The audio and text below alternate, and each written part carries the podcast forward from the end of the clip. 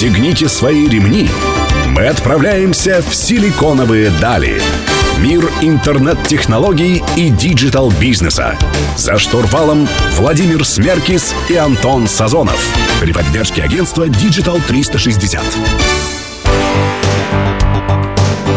Добрый день, друзья. В эфире программа «Силиконовые дали» в студии Владимир Смеркис и Антон Сазонов. Сегодня у нас в гостях Дмитрий Сергеев, основатель чемпионат.ком. А также управляющий директор. Дмитрий, привет. Здравствуйте, тебе. А, все-таки расскажи, почему чемпионат ком? Почему проект российский, а чемпионат ком?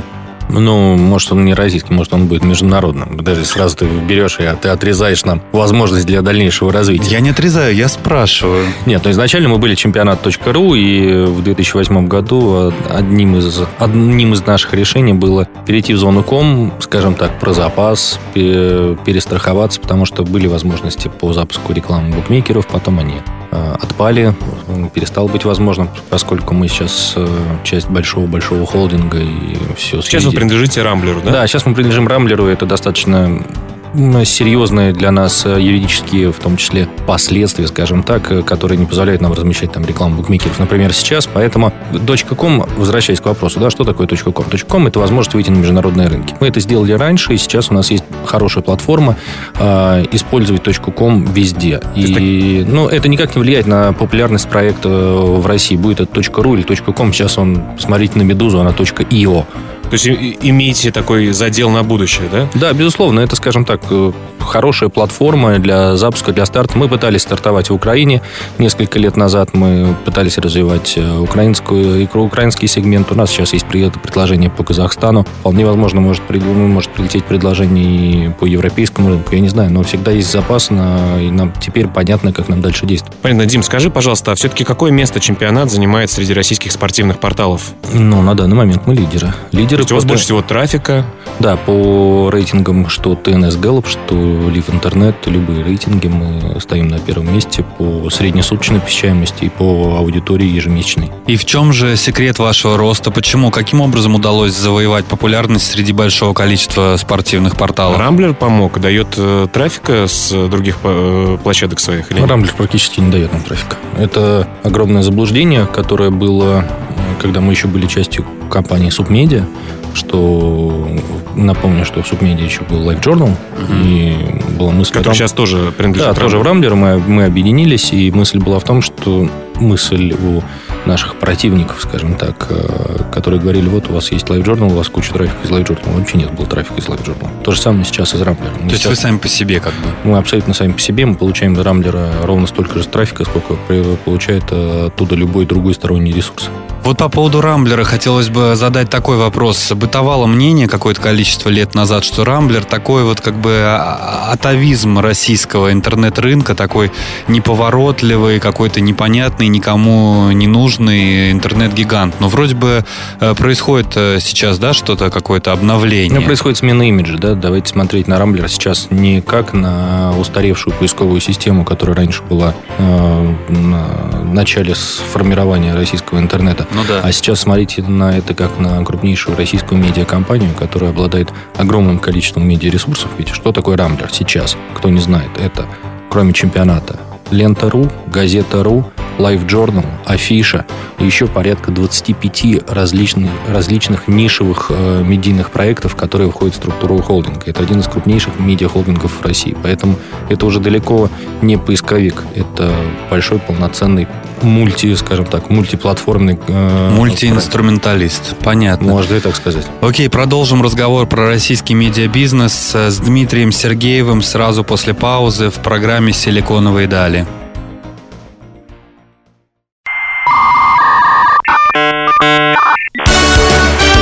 «Силиконовые дали».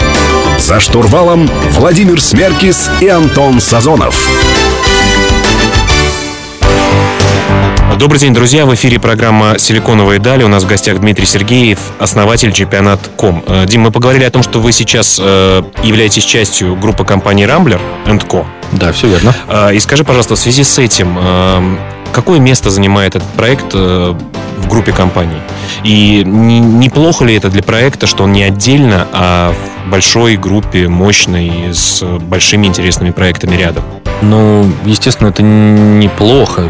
Плюс проекта в том, э, плюс нахождение в большой группе в том, конечно, что группы большое финансирование, группы серьезные акционеры и группы все хорошо с точки зрения финансов. Поэтому это такая большая крепкая спина, которая стоит за нами, которая позволяет нам чувствовать себя немножко более раскованно, чем отдельно стоящим проектам, которые живут, грубо говоря, от э, бюджета к бюджету, которые получают деньги от рекламодателей и считают каждую копейку. Я не говорю о том, что мы не считаем каждую копейку. Мы, безусловно, очень серьезно и трепетно, и трепетно относимся к бюджетированию, но в любом случае, когда за тобой такая крепкая спина, ты себя чувствуешь немножко свободнее и позволяешь себе вкладываться и инвестировать в какие-то новые проекты для дальнейшего развития. Но есть вот такое мнение, что когда входят какие-то крупные большие инвесторы, или вот как в вашем случае портал э, купила большая медиагруппа, то акционеры начинают диктовать какую-то редакционную политику.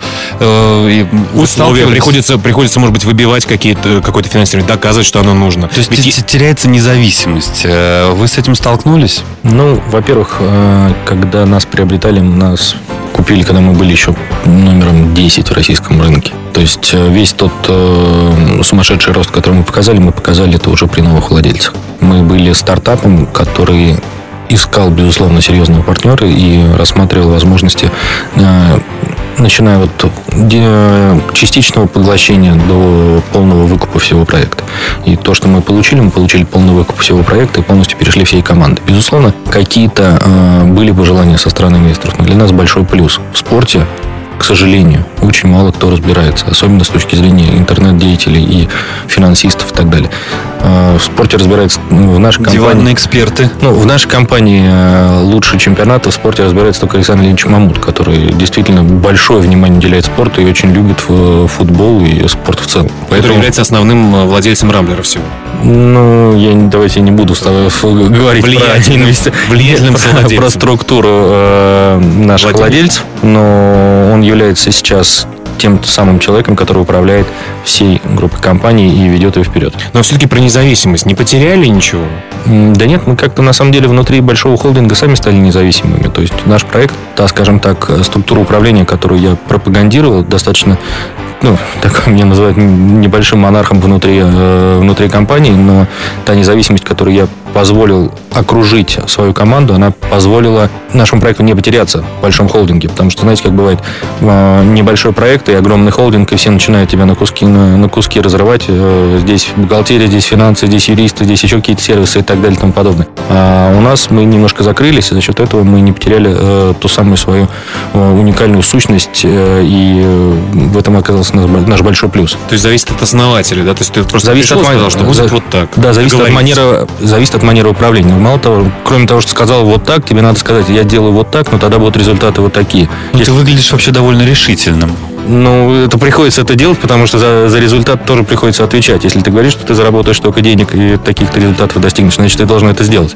Окей, как отвечать за базар и вообще за свою жизнь и свою судьбу мы узнаем в следующем блоке программы «Силиконовые дали».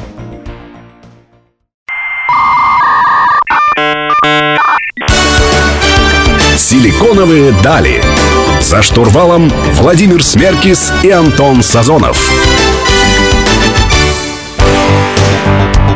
Друзья, продолжаем беседовать в программе «Силиконовые дали» с Дмитрием Сергеевым, основателем компании «Чемпионат» и портала «Чемпионат.ком». Дим, скажи, пожалуйста, вот, а что «Чемпионат.ком» на сегодня представляет из себя в плане техническом? Да? Вот вы очень много транслируете э, онлайн-событий, вы э, обладаете огромным количеством данных, да, э, статьи пишете постоянно. Вот что сегодня в техническом плане, почему вы лидеры, какие новшества вы принесли вообще в спортивный интернет-СМИ? Самый большой у нас плюс в том, что наша платформа не поменялась. Сколько нас не пытались э, заставить переехать на другие платформы, унифицировать нашу платформу, нам удалось отбиваться тем, что технологически наша платформа сейчас выглядит очень достойно и очень приемлемо. Именно с точки зрения самой э, системы управления контентом на проекте. Если говорить про сами типы контента, то возьмем, например, видеонаправление. Здесь э, мы должны понимать, что мы не монополист на рынке НТВ+. Ну, сейчас это холдинг Матч ТВ и так далее. Они обладают практически 95% всех видеоправ на рынке. Весь видеоконтент – это их контент. Это наши договоренности с НТВ+. По такой же самой модели работают э, большинство спортивных сайтов. Э, если вы увидите контент на Спортэкспрессе, на Sports.ru, на Спортбоксе, э, на всех этих проектах контент предоставлен компанией НТВ+. Это наши партнерские взаимоотношения. Мы площадка с большим трафиком, у них контент. Их контент с нашим трафиком превращается в деньги. Все понятно. И вы при помощи рекламной модели монетизируете этот контент? Безусловно, рекламная модель для нас является превалирующий в всех наших доходах.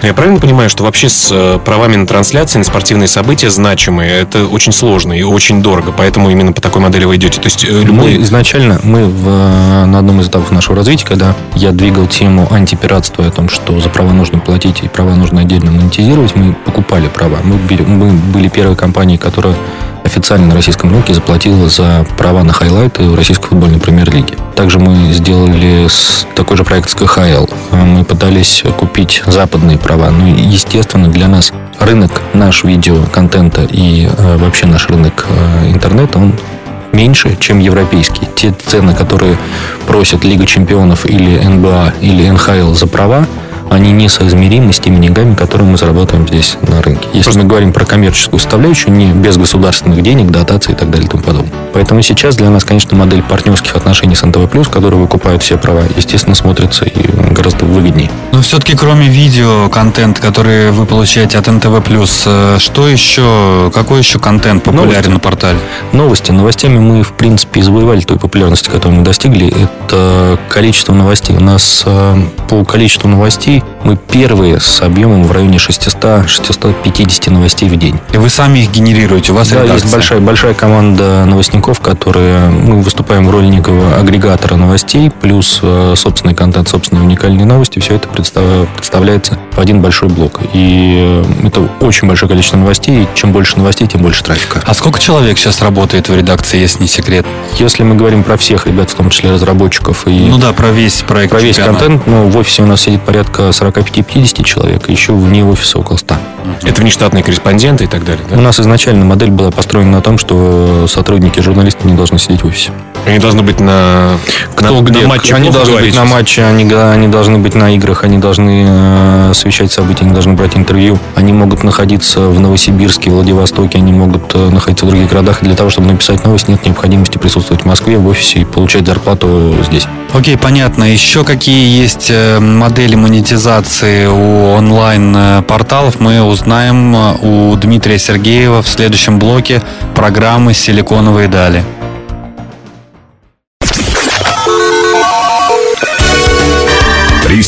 Пристегните свои ремни. Мы отправляемся в силиконовые дали. Мир интернет-технологий и digital-бизнеса. За штурвалом Владимир Смеркис и Антон Сазонов. При поддержке агентства Digital 360. Друзья, продолжаем эфир программы «Силиконовые дали». Сегодня мы разговариваем с Дмитрием Сергеевым, основателем чемпионат.ком. Э, Дим, мы начали говорить о том, как вы зарабатываете. Ты сказал о том, что рекламная модель, она основная для вас. Вы зарабатываете больше всего с рекламы. Скажи просто, а какие еще есть у вас э, монетизационные модели? Ну, это самая большая главная боль, естественно, для всех медиапроектов о том, каким образом можно зарабатывать деньги, кроме как на рекламе. Потому что мы все видим э, падающий рекламный рынок в период кризиса. Хотелось бы нам, как проекту, зарабатывать больше, чем то, что мы сейчас получаем, естественно. И поэтому мы смотрим в сторону, конечно, других областей монетизации. Для этого мы пытались и сейчас до сих пор пытаемся развивать направление продажи атрибутики мерчендайзинга. Мы по такой же модели продажи, партнерской продажи работаем с НТВ+, когда мы продаем видеотрансляции. Сейчас, в этом году, мы должны запустить новый проект, который Тема проекта очень популярна в Соединенных Штатах. Это Daily Fantasy, ежедневные фэнтези-турниры, которые стартап-проекты, например, э, в Соединенных Штатах, DraftKings. Это киберспорт? Нет, это не киберспорт, это фэнтези-футбол. Это не совсем киберспорт, это немножко другое направление. А что Старт... это такое, можешь рассказать? Ты собираешь команды, впереди два матча. Ты знаешь, кто играет, там, например, Арсенал-Ливерпуль. Ты собираешь э, Арсенал-Ливерпуль, Манчестер Юнайтед, Манчестер Сити. Вот четыре команды. Ты из этих четырех команд выбираешь игроков, которые, по твоему мнению, забьют гол, сделают пас, э, выделятся в этом матче. Ты их выбираешь, каждый игрок стоит определенное количество денег. У тебя есть... Реальных живых денег. Не-не-не. Виртуальных. Виртуальных. У тебя есть определенный бюджет. Ну, то есть ты не можешь взять и Месси, и, Месси, и Неймара, и Суареса вместе. Мгм. Ну, невозможно. Набираешь игроков, и потом, в зависимости от того, как они сыграли, ты получаешь количество очков. И победитель получает денежный приз. Ну, это такая игра, которая как бы вроде как, э, ну, ставки, да, то есть такая следующая это не совсем, уровень. это не совсем ставки, это в Штатах это очень похоже на тотализатор, но для понимания FanDuel и DraftKings в Соединенных Штатах капита- оценка стоимости двух компаний в районе 2 миллиардов долларов. А, ничего И себе. это два стартапа, которые были запущены полтора или два года назад. То есть Ну, я это слышал про фэнтези историю, что это достаточно такая трендовая штука. Тема, да, тема, тема, которая идет вперед. Фэнтези вообще, в принципе, эта тема была популярной э, во всем мире, в Штатах и в Европе. В классическом своем выражении это немножко другой формат фэнтези. И сейчас вот эти ежедневные, так называемые daily фэнтези турниры, они, наоборот, набирают очень серьезный рост. И, И вы собираетесь это очень запускать? Мы уже близки к э, завершению бета-тестирования и э, за- запуску проекта. Отлично, Дим, э, но все-таки возвращаясь к мерчендайзу спортивному, это часть чемпионата или это отдельная компания?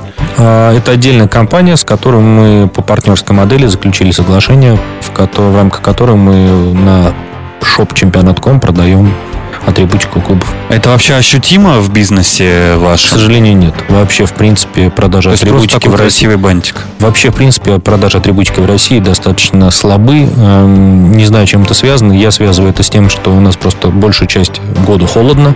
Летом никто не играет, футболки не продаются так, они- как они продаются в Европе, например.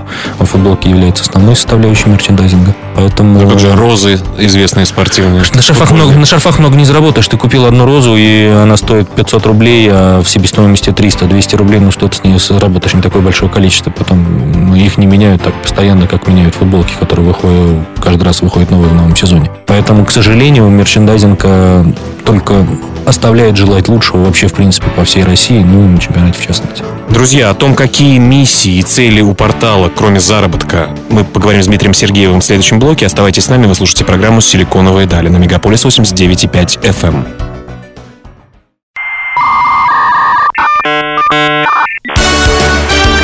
Силиконовые дали.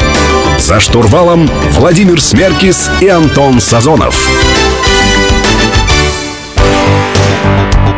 Друзья, мы продолжаем беседу с Дмитрием Сергеевым, основателем Чемпионат.ком в рамках программы «Силиконовые дали». Э, Дим, ну вот когда ты начинал э, свой проект Чемпионат.ком, э, наверное, у тебя ты хотел заработать, ну, наверняка, в принципе, не из очень. этого. Не, не очень. честно. Какая, а какая миссия у тебя? Ну, во- Ты сам был спортивным болельщиком? Ну, я есть, я делал? был, есть э, спортивный болельщик, я часто хожу на стадионы и увлекаюсь спортом достаточно серьезно, но для меня тогда, в тот момент, когда мы создавали, это был 2005 год, 2004-2005 годы, э, мне не хватало информационного потока спортивной информации. То есть была газета «Руспорт», которая не удовлетворяла меня всем тем качеством формат, информации, которая предоставлялась. Ну, еще несколько э, продуктов. Поэтому для меня было важно создать именно интересный спортивный ресурс с точки зрения контента. После нас уже появились большое количество других ресурсов. Мы успели занять эту нишу э, такого некого информационного агентства с э, крутой статистикой, с полноценными возможностями э, выбрать свой клуб игрока, посмотреть всю статистику, кто как играет, когда играет, и чтобы это было удобно. Ну и на этом дальше поехали. То, что э, нас купили, вообще история с покупкой она достаточно забавная, потому что изначально покупать-то не хотели, изначально хотели взять меня на работу. А ты это еще продал в догоночку. а я говорил о том, что я не пойду, потому что у меня есть чемпионат. Ну, посмотрели на чемпионат, сказали, ну ладно, давай возьмем чемпионат. В принципе, интересная история, можно из этого что-то сделать.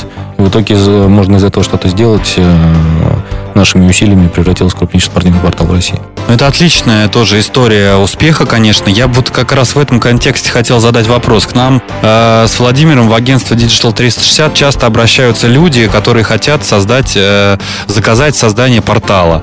Будь то портал там э, про детские праздники или события, или про что бы то ни было. Я понимаю, что это очень тяжелая вообще модель э, заработка. Ты как человек, который прошел более чем десятилетний опыт э, ра- работы в этой об- области, порекомендовал бы вот людям... э, Ну, смотрите, модель, пути модель простая. А, Есть трафик, есть деньги.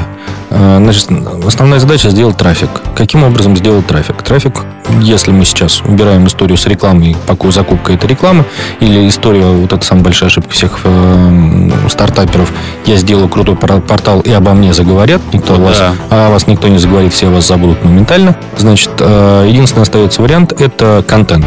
Контент, который должен приносить трафик. Как контент приносит трафик? Благодаря э, шеринг, шеринг, шерингу, поиску, э, агрегаторам новостей и так далее. Какой контент приносит? Уникальный. Дальше встает вопрос количества этого контента.